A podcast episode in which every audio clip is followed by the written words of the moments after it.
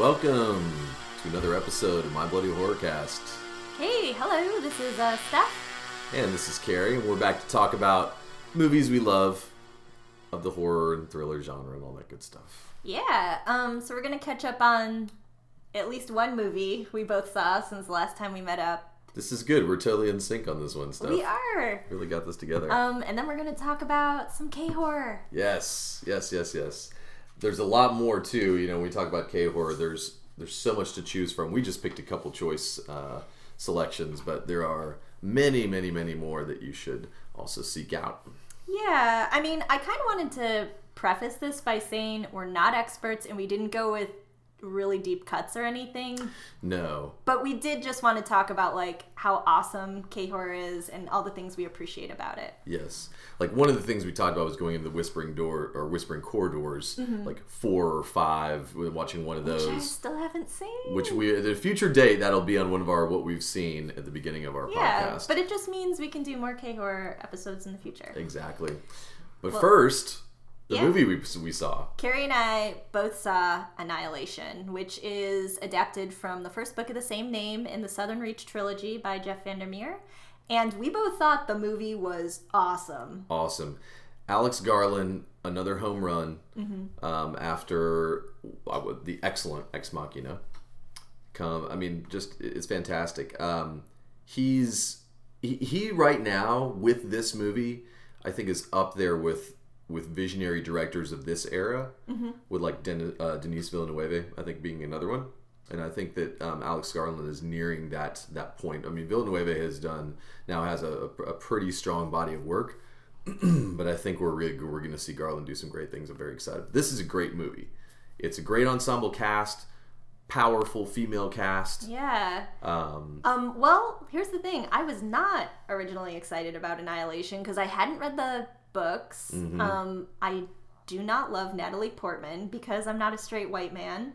And I true, true story.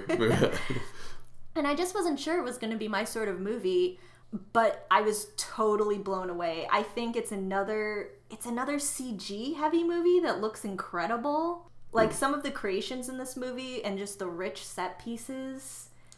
the garden Yes. in the middle is is just an absolutely beautiful scene. It really is striking. The visuals are striking, and as much as it is a CGI heavy film, it has to be. You never again. I the the human element is always still the strongest. Mm-hmm. Even though the even though the really the sets are we've I've said this before I'll say it again the sets are its own character in this one for sure mm, They the really world are. the world inside the shimmer is its own character Yeah, and I mean, it, it really presented some things I'd never seen before that were just beyond my own imaginations in horror. Like when you see that body that's just like exploded with mutation and it's all done in crystal. I Mm-hmm. mean, that's incredible. I think one of the creatures, which I'm just calling Mimic Bear because I don't know how else to describe it, Mimic Bear is frightening I got scared. Yeah. I, I hadn't been I hadn't had that level of, of fear in a film in a long time and it's done so well it's a sl- it's a it's a really well done drawn out scene ratcheting up the suspense it's just it's it's so well done. Hmm And it is an incredible cast. I thought Natalie Portman was pretty good, and more than that, I love Jennifer Jason Lee. jennifer jason lee was great. Um, of course huge portman fan. And um, i'll pretty much watch anything she's in. That being said uh, she's legitimately great. Um, oscar isaac is great in a very small role as well um, uh, per usual. And um, yeah this world that they create inside the shimmer it, everyone who's listening to this probably knows the plot but the basic the basic storyline being that there is a mysterious um, almost like a force field that it has started around the in the ocean is now extended onto land is slowly extending further and further onto um, U.S. soil, and so the this team of five women after following a number of different teams who have gone through only one person having returned from all the teams have gone through and in the past it's been military teams Yeah. um, now It's been all male military teams. all male military. Now they're bringing in a group of scientists. Not that, not that they can't kick ass because they do, but they're they're not going in in uh, this sort of um, aggro sort of way, ready to fight. They're really going in to try to to take more of an analytical approach to what's going on inside the Shimmer. and they're really aware of you know, no team coming back. Right, right. Uh, it's it's a it's basically a suicide mission, more or less, Mm-hmm. and you get the sense that they all kind of know this, but they have their curiosity is also is kind of taking over, and they they have to know Yeah, what's going on. curiosity and bravery for sure. Sure, sure, sure. It yeah, it's you know it. It's hard to describe some of the scenes. Some of the, the the most striking scenes. You really have to watch it, but there are some amazing, amazing set pieces in this film. Mm-hmm. I I want to see it. You know, twenty more times. I feel like. Um, I plan really on seeing it. it at least one more time in the theater. Yeah. oh great. yeah. Um, and I have since read Annihilation, the first book in the trilogy, and I think they stand as two separate awesome pieces. Like the book can kind of like mess with your mind more. There there are whole settings in the book that don't exist in in the movie and they're they're like pivotal for the novel.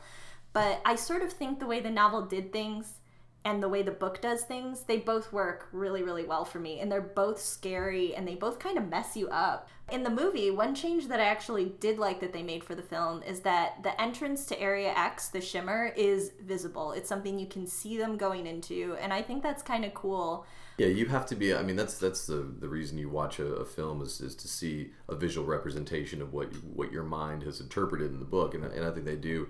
Now, I haven't read the book. I do plan on going back to read it, but I think from what I've heard, friends of mine have read the book as well. You and a couple other friends reading it now. They do a, a, a pretty reasonable job or, or pretty accurate job of, of what it could uh, look like in the book. Yeah, I mean, they are pretty different though. And I just started Authority, which is a wholly different story too. I hope it's going to be adapted as well. I haven't heard. Have you heard of I have not yet. the rest no. of the trilogy? Yeah. This has done fairly well. It hasn't been a huge box office hit, but uh, but I think it'll end up making money. Um, Well, internationally, it won't be a box office hit because it was released in Netflix everywhere else. Yep. so, of course, sequels depend on the first film's box office receipts. So we'll see how that all shapes up. But hopefully they do. Hopefully, hopefully they continue this because I'm interested. Um, whether or Oh, not me Alex. Garland will be involved, unlikely. Usually um, they bring in a different director for something like that on the next go round. But um, should be interesting to see. But highly recommended. I mean, it's it's more of a psychological thriller slash sci-fi, but there are enough horror elements in it to cross that boundary. There's one scene where these women come across an abandoned camp that one of the former groups have gone to, and they find this video recording of something that they that the last team was trying to show. Oh, that scene is so cool. And I think, well, everyone in my screening like cringed at that scene. That's when it started to feel like, oh wait, now this is a horror film. And, okay, you know, click. So yeah, no, it's um, yeah, some some really great stuff. And as Steph was saying, things that, that I haven't seen um, visually in a film before. yeah, awesome. All right, two recommendations for it. Yes. Now on to K horror. We've been talking about doing a Korean horror episode for a while, and it was kind of hard to know where to start. I mean, unlike J horror, there's a much smaller window of time that you're really looking at, but Yep. I just wasn't sure. It's and really, it's really 98, 99 until now. Yeah, Really, and you sort of feel like it came in two waves, like that Mm-hmm. first wave of it, and then like maybe a decade later, like a bunch more awesome ones. yes, yes, no, agreed. I, I did do some digging uh, on um on, on a couple of them. Found some interesting um, things to talk about, particularly with Thirst, which has Oh, really cool. been which I've really been. Um, that that was probably of all the movies we're going to talk about. That's probably the one that I find the most fascinating and the, and the, the richest in um, in history. Well, definitely um, anything by Park Chan Wook. So, what do you want to start with? Well, I just wanted to say really quick one thing that I really love about K horror is how they're able to fluctuate in tone. Like one minute it's funny, and the next it's like really sad or really scary, really graphic or just really sweet. Uh, I really appreciate how all the films we're talking about put like a fresh spin on genre. Like we're zombies, vampires, a revenge thriller. Right. It's also interesting too to get a sense. There's a lot of religious underpinning to a lot of these films, Mm-hmm. Oh, and well, definitely in.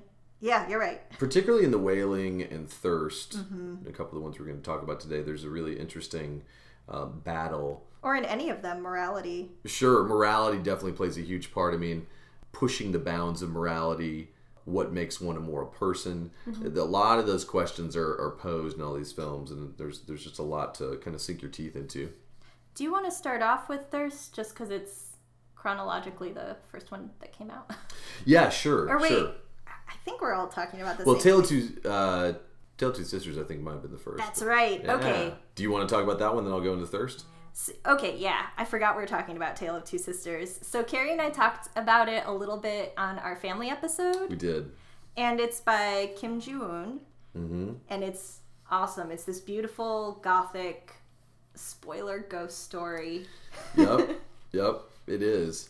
Of course, remade very in a very inferior manner Yeah. by the movie The Uninvited. Um, just don't see that one. It's not. skip it completely. It's um, no, this one's great. You've got what I loved about it is um, the house is such a beautiful, haunting, gothic set. It it would fit in there with a gothic horror episode um, as well. It's It would. it definitely feels in in it's in that world. I'm sure if uh, we were to talk to the director to Kim Ji, I'm sure he would say he was inspired by uh, gothic uh, supernatural stories of the past. Yeah, I can definitely see that. So we've got, uh, you know, in this one, of course, we have two sisters. We've got uh, Suyeon and Sumi, and this, the story is basically about sort of their relationship with their awful, awful uh, stepmom. Her awfulness is debatable, though. Yeah, I, I guess so, but she still really bothered me. She really, her character really upset me. Wait, are, we're going full spoilers on all these movies, right?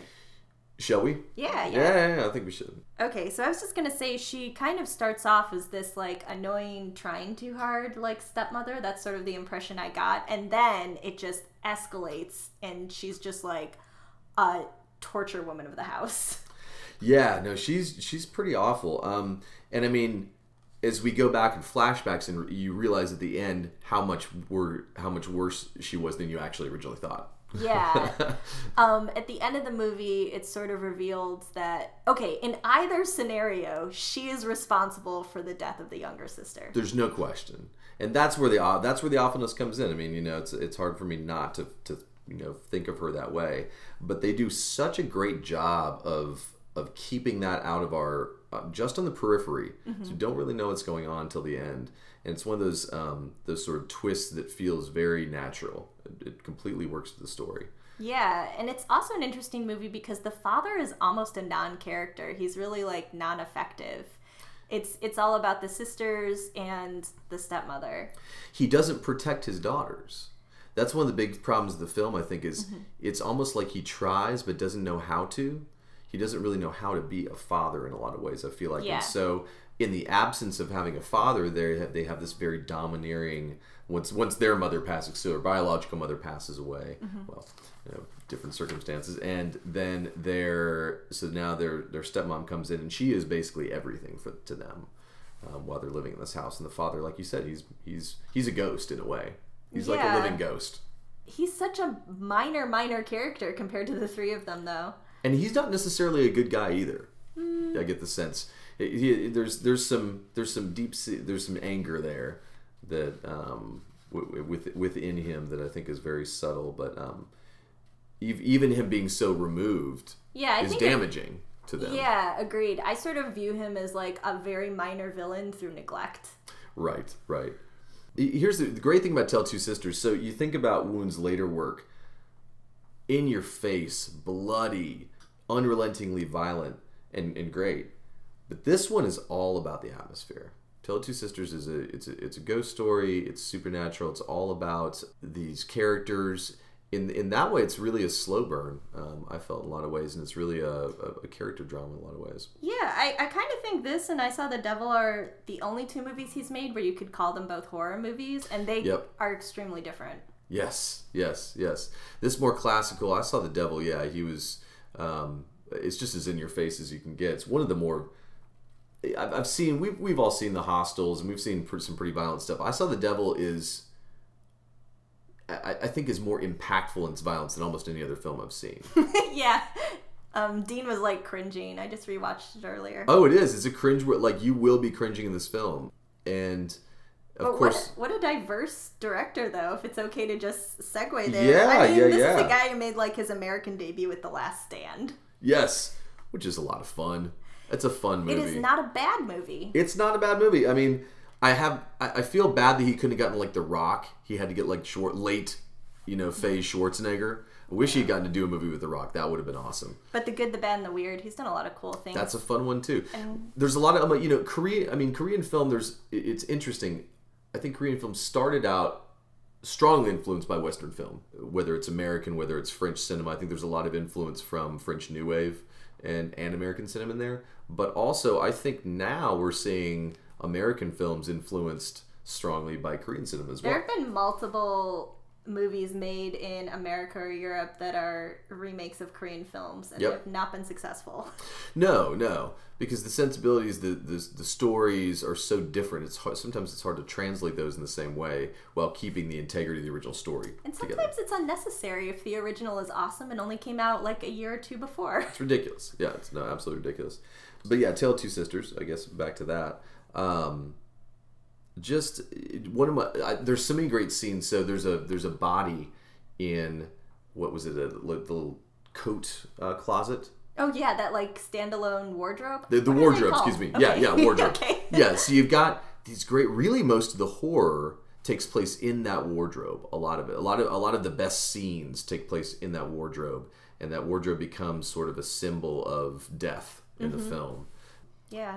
There's some beautiful shots of uh, ghostly apparitions uh, emerging from this wardrobe, um, and there's and, and it's really really good scary stuff. And and the the scary moments are few and far between, but they really they get you when uh, when they come on screen. I think some of the like building animosity between the older daughter and the stepmom are pretty creepy. Like bird in the bed and like hmm I, but yeah, when it builds up, bloody sack, creepy dolls, like there's Oh, there's a bunch yeah. of things that are definitely horror stuff. hmm But uh, okay, so yeah, so Tale of Two Sisters. Anything else you want to say about that one? No, but now I sort of feel like the right film to talk about next is I Saw the Devil, just because we're on that director. Should we keep with Kim Ji Woon? Yeah. So Kim Ji Woon does this res- this very restrained, gothic, supernatural uh, ghost story, and then um, seven years later, he directs a, a somewhat divisive, even though that means eighty percent of Rotten Tomatoes. But I mean, the Korean Korean Film Board didn't even want to release this movie. oh, I didn't They- have no idea. They, I mean, they made him cut it over and over and over and over. Lots of cuts before they let him release it. It finally got an NR rating. Rarely does a film get an NR rating. Usually, it's an, For what? just for the violence. For the, I think it's, I think it's for again. We're, what I was mentioning this earlier. Am I just too desensitized? the intimacy of the violence, I think, is really is really what got I'm sure the the ratings board and really what got a lot of people because we've all seen plenty of torture porn stuff, you know, whether it's Hostel or um, you know either Eli Roth stuff or the Cannibal Holocaust movies, but you don't care about the characters a lot of times in those films. They're just the characters are really supplementary. The characters are there for gore to exist. In this film, you've got really compelling characters doing awful things, and I think it hits home a lot more because of that. yeah. Is it okay if I give it like a quick Of course, summary? please. Okay, I think it's essentially about a serial killer who murders the fiance of a highly trained secret agent. Like he totally picked the victim of the wrong dude in terms of like who is not going to give up on tracking him down and torturing him. It's Lee Byung Hun, who was also in Good, the Bad, and the Weird. Mm-hmm. Um, who's a great, a He great was also in um remember that segment of Three Extremes cut, the one we didn't like, the Park Chan-wook one? yes, Yeah. he is in that. Yeah, yeah, And yeah. he uh, he's also a Storm Shadow in the GI Joe movies, movies I personally love. He's great. He's a great actor. Uh, he is one of those actors that manages to emote with very little visual, very little uh, shift in facial expression. Like, but he emotes so much. he has like an incredibly handsome chiseled face too. He's, I mean, he's a good-looking dude. Let's just say that, yeah. But um, so I and and really, uh, Choi Min Sik, who is the serial killer, they really are polar opposites, and it's kind of interesting. You know, I meant to look him up. I I know him from Old Boy, but Yep. I was trying to think what else he's been in. I mean, that's enough. That's he's- oh, what a, yeah. what a role. Two iconic films right there. Yeah, no, he's done a lot of stuff too, but I couldn't think about that either. okay. Um, but anyway, continue. Uh, yeah, so basically, it's another movie that I think's a really good example of like tonal shifting because towards the beginning, like after the murder of this woman, there's this really moving scene where um, he's grieving for his fiance and the chief is grieving for his daughter. Mm, and I'm just like, oh man, this is like really sad. But it turns into a crazy revenge thriller with, as Carey said, like an insane amount of gore and some really dark humor. Like, so when he, the secret agent, first starts going after like potential suspects, Ooh, he he literally takes like, is it a hammer? it's a wrench to the balls. he just smashes this dude's genitalia. That was a really hard scene for me to watch. That was, I mean, And then, like, with a totally straight face, the chief is like talking to this guy in the hospital, and he's just like, Did he like bust your balls or like something like that? And I'm just like, Oh, it's a joke. they are totally playing on this dude who's like lying there, like you know, nearly dead. It's, it's they're just dogging him, man. I thought this movie was amazing. There's so many parts that I cringed, and it really is like this cat and mouse game. Like he's just messing around with this killer for a while. He puts a tracker in him mm-hmm. so that he can follow him, and every time he's about to hurt someone, the secret agent just shows up and tortures him more. And at first, you're just like, this is actually a hilarious revenge plot. And also a very gross and effective one, but then the tables kind of turn.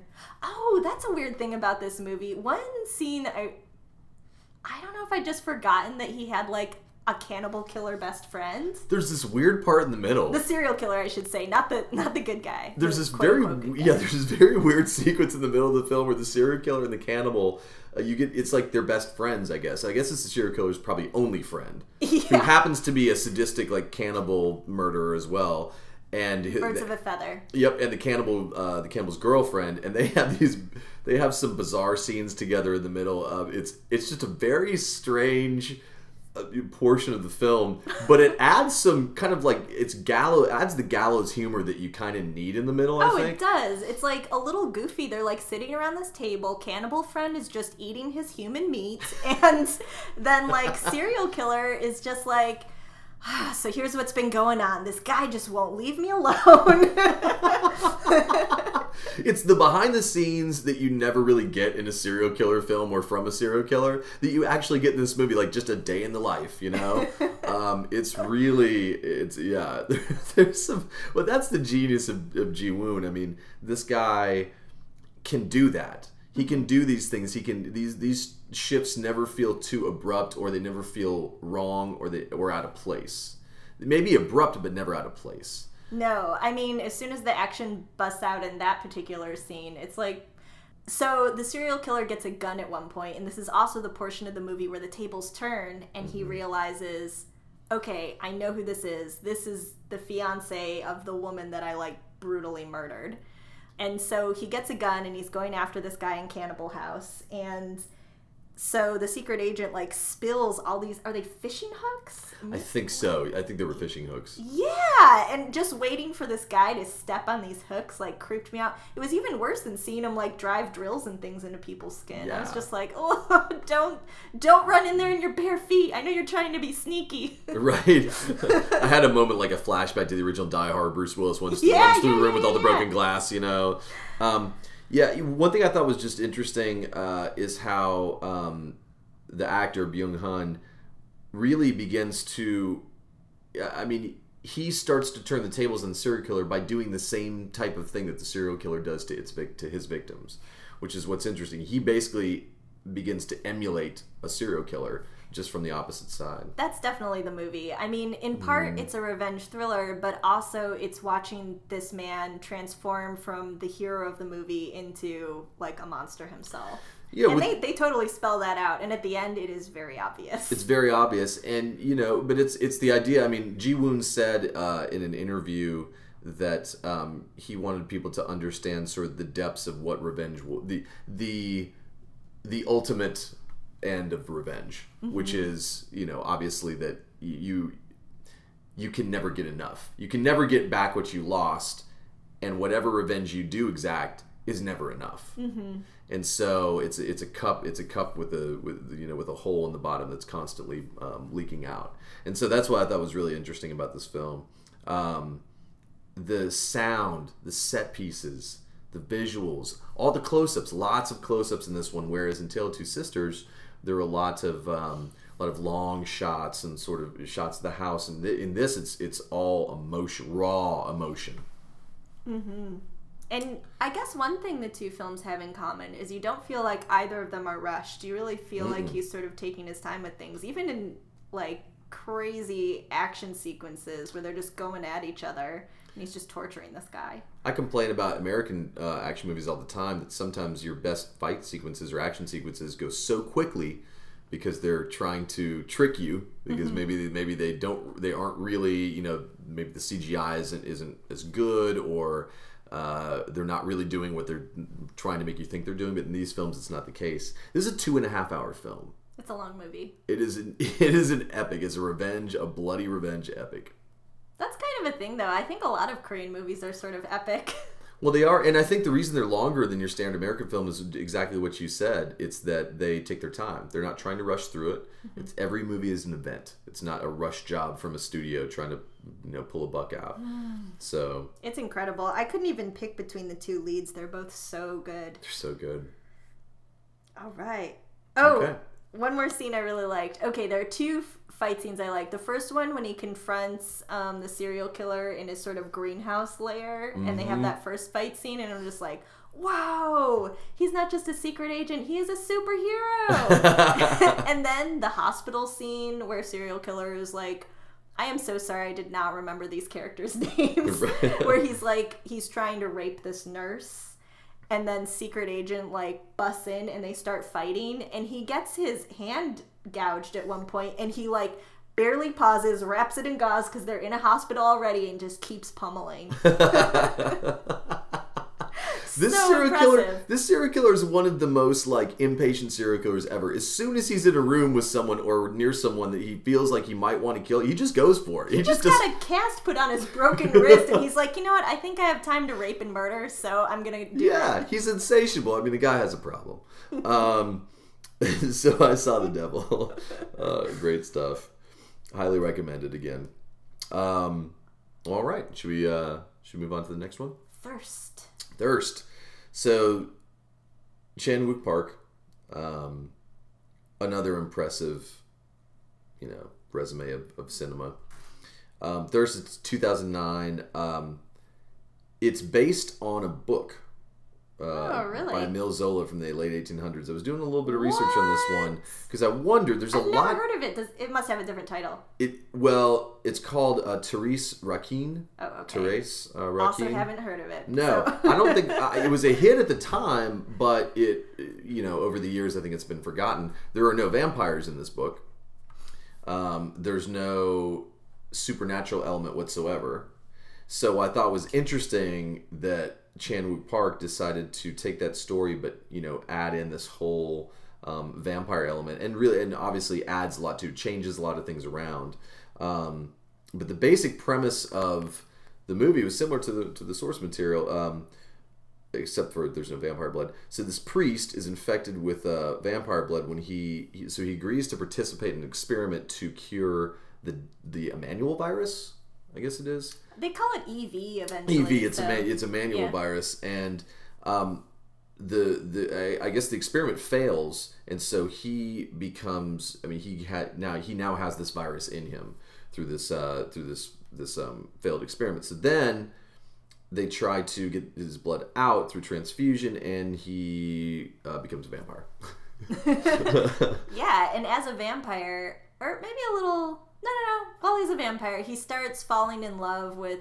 I don't know if it's a friend or an acquaintance from way back, but it's it's his old friend. Yeah. Yeah, it's someone he knew from long ago, and he starts going there while this old friend is dying, essentially, and he's playing mahjong with them, and he falls in love with the wife. Mm-hmm. And she falls in love with him because he's become this like vampire with like more confidence and more strength. I think there's I think it's twofold for her. Not only that, but he's now considered by the townspeople to be a healer because he survived what he shouldn't have survived. He should have died on the operating table, but he, he didn't. So now he is sort of like this folk hero, and people come to him to have him heal them. Um, and so I think it's a twofold thing. He is both a, a, a healer um, and a potential killer at the same time, which I think is really interesting. That's sort of the Yes. the really interesting dichotomy of his personality in this movie. Um, because yeah, he starts out as a minister. So he is the angel as a minister, and he is the devil as a vampire. He is both personified, really. He is. And I should say it's not as heavy-handed as you think something to do with religion would be. It's actually there's some pretty funny parts, like when he's first trying to figure out like vampire life, and he's just like, "Let's see if I can fly. Should I be sleeping in a coffin? I guess I'm gonna be sleeping in this like laid on its side trunk." Like, there's some great moments. Uh, Song Kang Ho is uh, plays uh, Sang Hyun, who's the the main the uh, the male lead. I've seen him in a lot of things. Again, I can't I can't oh, tell you right away, but he is yeah well well known Korean actor, and he's great in this. Um, Song Kang Ho is one of my favorite Korean actors. I mean, I know him from JSA, also with Park Chan Wook, and he's in one of the Vengeance movies. I can't remember which one. Uh, he's in The Host and he's in Snowpiercer. oh yeah, host and Snowpiercer. Thank you. That's what I was trying to think of. Yeah. Yeah, no, he is awesome, and he's also in um, Age of Shadows, which I have not seen yet. I think with Lee Byung Hun. Ah, okay. I need to see that. Um, this has actually gotten me on a kick where I want to go back and just start watching. Now, now that I've seen a couple of Kim Ji Woon's films, a couple of Chan Wook Park's, I'm going to start going back through their catalog and watching just their films in general, horror or not. Carry him in movie night. Yep. Oh yeah. Yep. New movie night. We have a new purpose for movie night. Uh, so and then uh, Kim Ok Bin is Taiju, and that's um, the priest uh, Sang Hyun, the main character. That's uh, the, the woman of his affection, um, his best friend's wife, and she is she lives a really depressing life in the film. Her transformation, in a way, is more interesting to me than his because it, it offers such a perfect counterpoint. She starts off as this, yeah, this like really She's put upon by everybody. No one appreciates her. Yes. She's expected to just you know she's a bored, underappreciated housewife. She is, yeah. Her husband uh, is a is a jerk to her, but Not not a physically abusive one. but not a physically abusive one. And here's where the plot gets really interesting. And this is what's this is what where the the plot of Thirst is is inspired by this book. So in the book, this guy, this priest goes to visit a childhood friend, falls in love with his wife.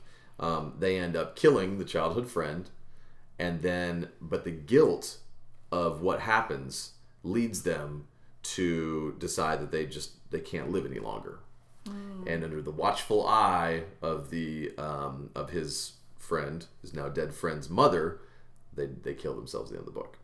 Wow. So this one follows a lot of those same. So what's interesting is when the friend, so they do they conspire. He he is told by Taiju. Sang Hyun's told by Taiju. She says that she's being physically abused. Sang Hyun, Hyun says, you know what, we can't we can't have this. I'm not, I'm not going to deal with this. He's in love with her. Um, so they they decide to kill him. They take him out in a boat and Yeah, that helps him justify killing because he's tried to this point um, as a new vampire to not kill. he's got a blood source. So he's got he's the got hospital. the hospital, right? So he's got a place where he can get his blood, so he doesn't have to kill. Because as a minister, as a priest, it's completely against his his moral code. However, Taiju has no moral code. She's just been put upon her whole life, and so now all of a sudden, as she blossoms into this vampire, she goes the opposite way. She is a remorseless, hedonistic killer. She is wiling out, man. She is. uh, she just does what she wants. That's where the film gets really interesting. So as they sort of begin to spread further apart in their personalities, what keeps them together is like the mind blowing sex they have throughout this film. I mean, this film is a very sensual film. There's a lot of um, Though even by the end, she's like really ready to like cut and run. She is. She is. She's like over it. She's just like, I'm not into this anymore. he actually helps to he almost kind of forces her to realize like we can't do this like he's like i don't i don't think they want he doesn't want to live without her but he also realizes that she's a danger to society Like, and so he you know so basically but all the meanwhile i think one of the interesting things about this film is the whole time the mother of the son is in the state of catatonia living in her house Well, she no, she doesn't start off that way. At No. some point, she has is it a stroke? She has an alcoholic stroke, is what I think it is. Yeah. So th- she doesn't start that way, but midway through the film, she is always sitting on her the chair that she dies in, I guess, or not die, but that she's basically a vegetable in. Mm-hmm. And um, her the like, there's a point where the guilt of what happened starts to catch up with them, and, and you get a sense that she she knows everything that's going on. She's sort of the the secret like character in the book that things or the character in the movie that things revolve around to a certain extent as as in this um the original uh, source material. One of the funniest but tensest scenes in that movie for me is when the Mahjong gang comes back. They're just like, oh, it's so sad our friend's dead and he died mysteriously, but we still are going to come back and play Mahjong here. So they're all hanging out. And then mostly catatonic mom is like in her chair and she's like furiously with her one finger that works trying to scratch in letters to reveal that they're murderers. That's like, a fantastic scene. That and that's eyes are just going crazy. and that's all Chan Wook Park. That scene didn't. Uh, I don't think that scene exists in the book. That's just all his his brilliance. Yeah, that's a great scene, and they slowly. They're you can watching their faces fall is really good. I know because they just like want to go there and have fun and write off anything that seems weird and it's like killed. Oh, I'm pretty sure it's not a big deal. It was an accident. Don't blame yourself. And she's like looking like more and more pissed off just in the eyes and like just looking over at them. so they start doing a Morse a Morse code thing. Um, they say, you know, bl- I think what is it? Uh, blink once, yes. Blink twice, no. And that's when they start to ask her questions, and they start to de- they start to decipher this mystery through her and Morse she is code blinks. blinking like Christmas lights by the end. Oh man, yeah.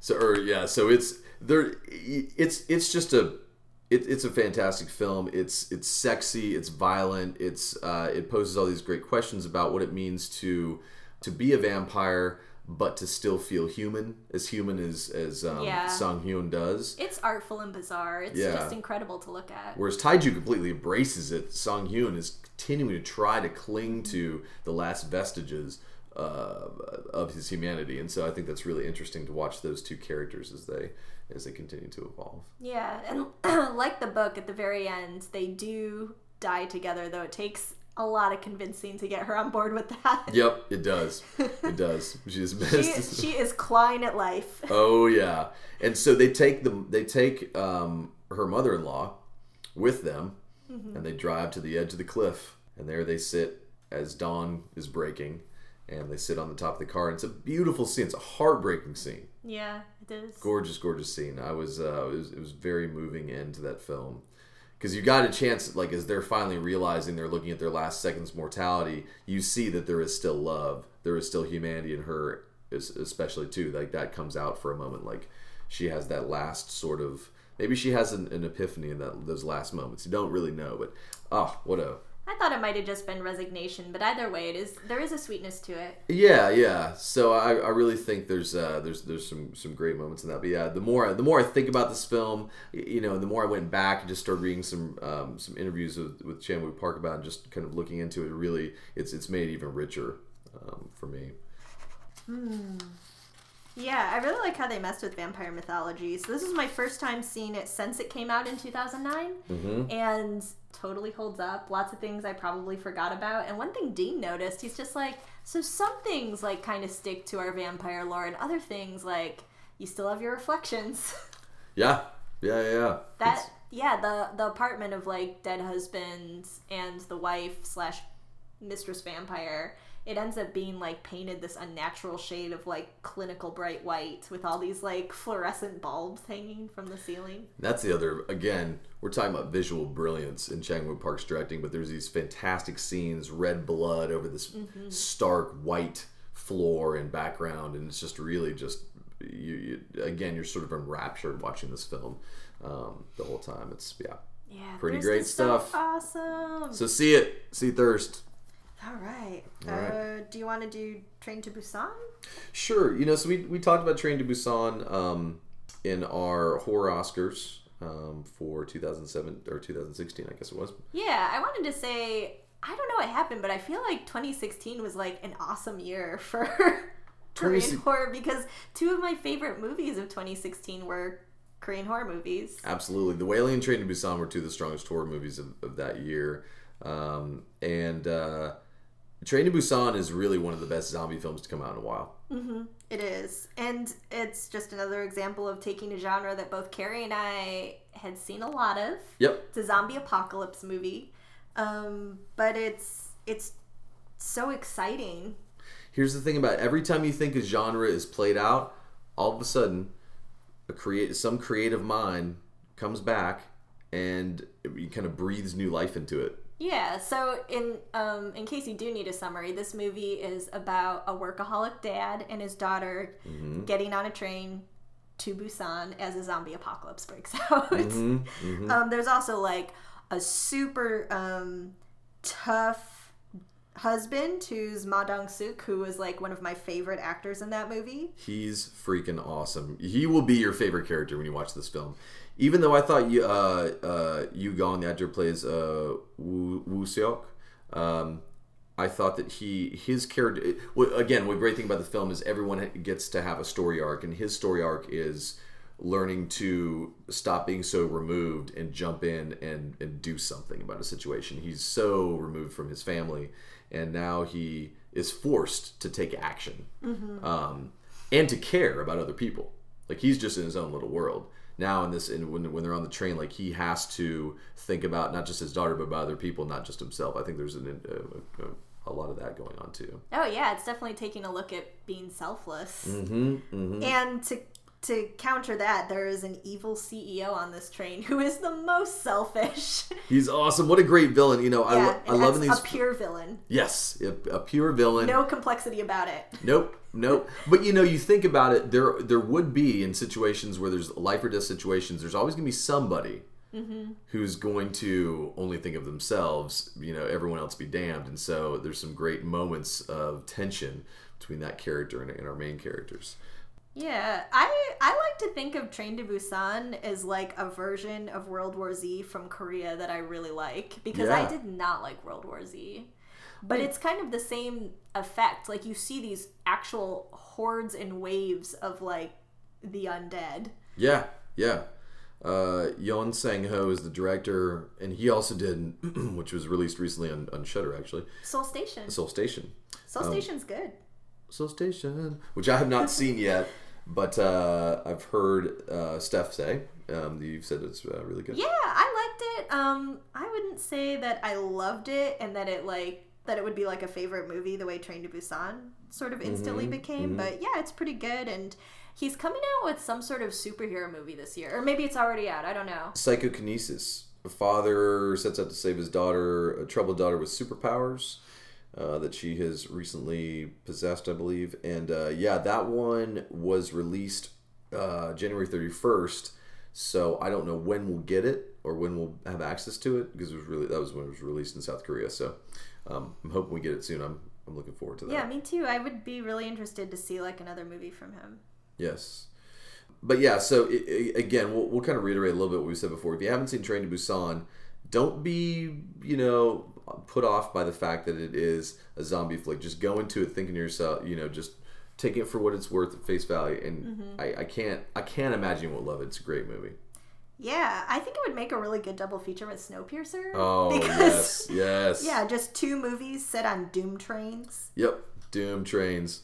Actually, you know, we should maybe we should do a Doom Train episode next time. We got a Doom couple more. trains. There are a couple more we could throw in there. We could throw a little Terror Train in there. Yeah, you know. I just one of my, one of my favorite uh, late eight, uh, 70s, early 80s slashers. But yeah, I sort of feel like um, seeing all the zombies and victims like crammed onto the train cars. It's really fitting because the movie is like max packed with like crazy, like choreographed action sequences. Mm-hmm. Great action, and it, it never lets up. Once it, starts It starts, never lets up. the first 10 or 15 minutes of the movie are slow, and you're it's building, and then all of a sudden it's like game on. It's going till you finish. And it gives you like a little breather where they're getting off at a station. You're just like, oh, okay. And it's like, no. And then you get back on the train cars and they have to sneak through in this really quiet. That was one of my favorite scenes of the film. And you're just like, oh, it's about to blow up into action again. Right, because the zombies, uh, in you know, zombies are different every film. They react to different things. Sometimes, some movies it's uh, sight, it's sound. In this one, it's sound. So there's a scene where they have to walk through a train car to get to to get to where they need to go, and they're passing all these zombies in various states, and they're trying to be as quiet as possible. It's a great scene. It's a little bit sight though. They have that one scene in the beginning where they cover up the window with newspaper, and that seems Yep, to like quiet true. the horde for a minute. That's true. But yeah, it, it also has all the emotion. Like by the end of the movie, they've really developed this relationship between the father and his daughter, and you can tell that he has gone on his own personal journey on this physical also journey, and Yep. I mean, he really just wants to do what he can to protect people he cares about and ultimately sacrifices himself. Yep, it's a great, a heart wrenching ending. I was just like, man, I was moved by that ending. And you just wouldn't expect a movie that has like a team of like gymnastic level baseball zombies like coming at you to also like pull at your emotions that way. it works so well. It does, it, yeah, it straddles that line really, really well. So also go out and see that one immediately. It's um, it's been on Netflix for a while. You have horror fans have no excuse not to see it. We've just ruined it for you if you haven't seen it, but hopefully you will It is anyway. totally worth it. It doesn't matter. It's that good. Yes.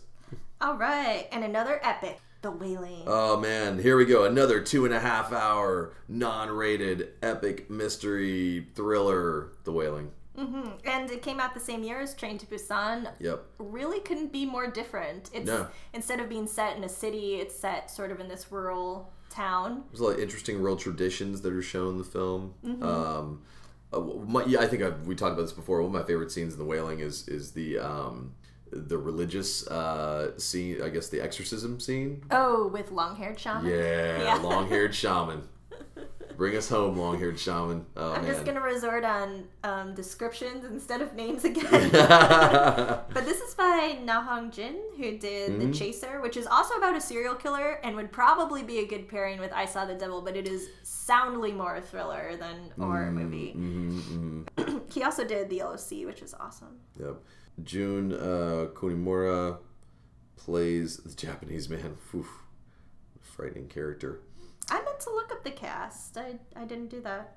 Yeah. See, so it's a, it's a police drama. It's um, It starts off as a police drama. but then and it changes. actually, when it starts off, you you're kind of laughing. He seems like this bumbling cop, like There's a little, lot of comedy. lazy. Uh huh. Yeah. There's lots of comedy in but there actually, it ends up being about demonic possession, ghosts, and folklore. and there are some. Again, this is a this is a film where there are some scenes that I, that I jumped at. I thought were just were creepy, kind of on the edge of your seat. Yeah, I mean, so it starts off where the policeman is investigating these two sort of gruesome murders in Mm-hmm. his small rural town. Yep. And there's some prejudices against this sort of Japanese hermit who lives nearby. Mm-hmm. There's a lot of. This is a very superstitious town. Yes. It turns out they are not wrong.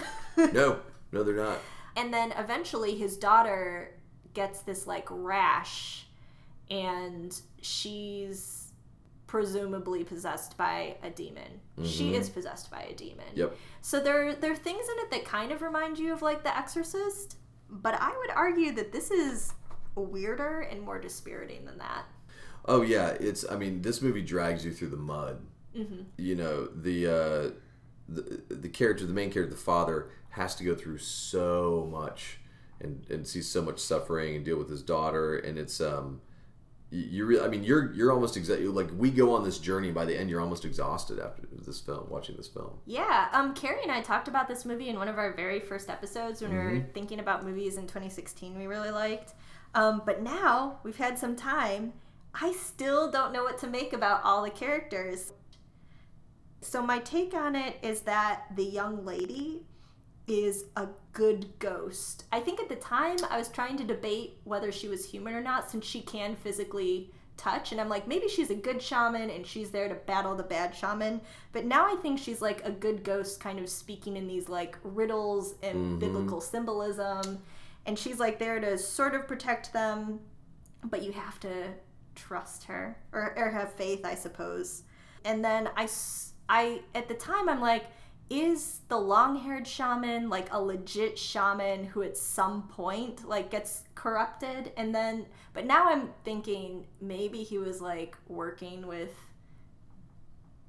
demon japanese hermit the whole time I I was wondering that too. I'm still not sure about that because he has like a suitcase of photos like a serial killer mm-hmm. so i don't know I don't know either. That's there's there's still a lot of unanswered questions for me from that film, and I think I, I'm going to need a couple more viewings to really. Yeah, is the. Japanese man actually a demon, or was he also possessed by a, a demon who's using him as a vessel for this thing and like using people's natural prejudice? right? Um, I have no idea. I don't know. Is he the OD original demon? I don't know. don't turn me back to the OD. Um, apparently, this movie is also going to be remade. Oh God. And I'm like, I would like to see you try. I think I think Well, it'd be quite a challenge. It'll be a swing and a miss. Is all I gotta say about that. Like you can't, you can't. This is a film that I would find, I would find really challenging to remake. Now, given that there are a lot of cultural traditions in in, in this film, uh, I would be interested to see how they Americanize it, but not happy to see. it. I'll watch the I'll watch the uh, remake of it, but I think something that has like a similar like dark slow burn mood and deals with superstition would be something like The Witch. yeah, I could see uh, But this is so packed Robert with, Eggers doing that. Yeah. Yeah, this is like so packed with odd things and like you're looking at beautiful like blue mountains in Korea, this village and Yeah. chickens are being sacrificed. Mhm. Now, maybe because it's so different, there there are so many cultural differences. Maybe a remake that's vastly different will be better. The problem with remakes is when they try to take a plot. A lot of times they'll just take the plot, throw a few American twists in it, and boom, there it is. It's more or less the same movie. So may, that that actually could make the ma- remake of Wailing better for that reason. I don't know. Did you ever see kind of off topic? Did you see the Korean movie Addiction? No, I didn't.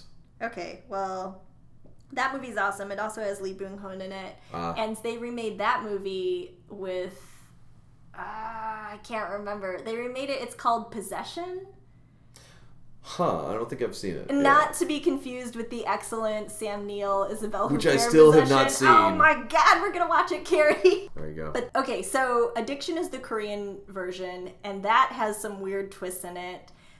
And that's something where they tried to adapt it with, I think, Lee Pace in the lead, then, who I usually like seeing. Lee Pace is great, but yeah. But that was not good. Oh, Sarah Michelle Gellar, that was who was in it. Oh God! If you're trying to throw, yeah, I mean, just like you know, let's throw the actress of the moment in this, you know, adaptation of an awesome Korean film and just completely fuck it up. Yay! You know, Yeah. like, that's what I don't know. Yeah. so if it's me. anything like that, Wailing adaptation will not be good. No. Or like Old Boy adaptation, or like anything they're remaking. I think there's going to be a Train to Busan remake. I'm sure. Mm-hmm. I'm sure. Because we've realized that the Korean filmmakers are making better films than we are, and so we need to we need to steal them. so, so yeah. So basically, we've just given you a cross section of some really fantastic K horror. There's plenty more to be seen out there, but I really think that you are doing yourself a disservice if you do not go out and see these films we've just mentioned. They are they are all really great. There are a lot of early 2000s like K horror movies I want to do. Maybe we should split it up by decade, and next time we can talk about like I want to talk about the I want 90s, early 2000s, Yeah, and yeah. then we can do 2010s forwards. right, right. Because we're going right now. We're going three to seven, three to seventeen, or three to six, two thousand three, two thousand sixteen. But really, we're going mostly two thousand like nine to two thousand sixteen. So, Mm-hmm. so no, agreed. And I want to watch one of those Whispering Corridors movies. Darn it, gotta do it. oh yeah, we're gonna do it. Whispering Corridors.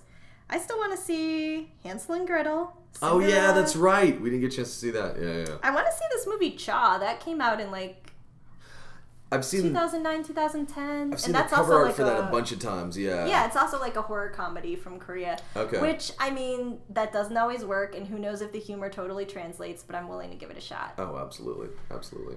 All right. Well, this was a little meandering, but Carey and I are going to get back on track with more horror movies next episode. Yeah, no, thanks for listening, y'all. We really enjoyed this one. Um, but like I said, we, we strongly encourage you to go out and search out these. Most of the movies we mentioned today are actually pretty available, um, whether it's in physical media or um, on various uh, websites. So, yeah, definitely go out and check them out.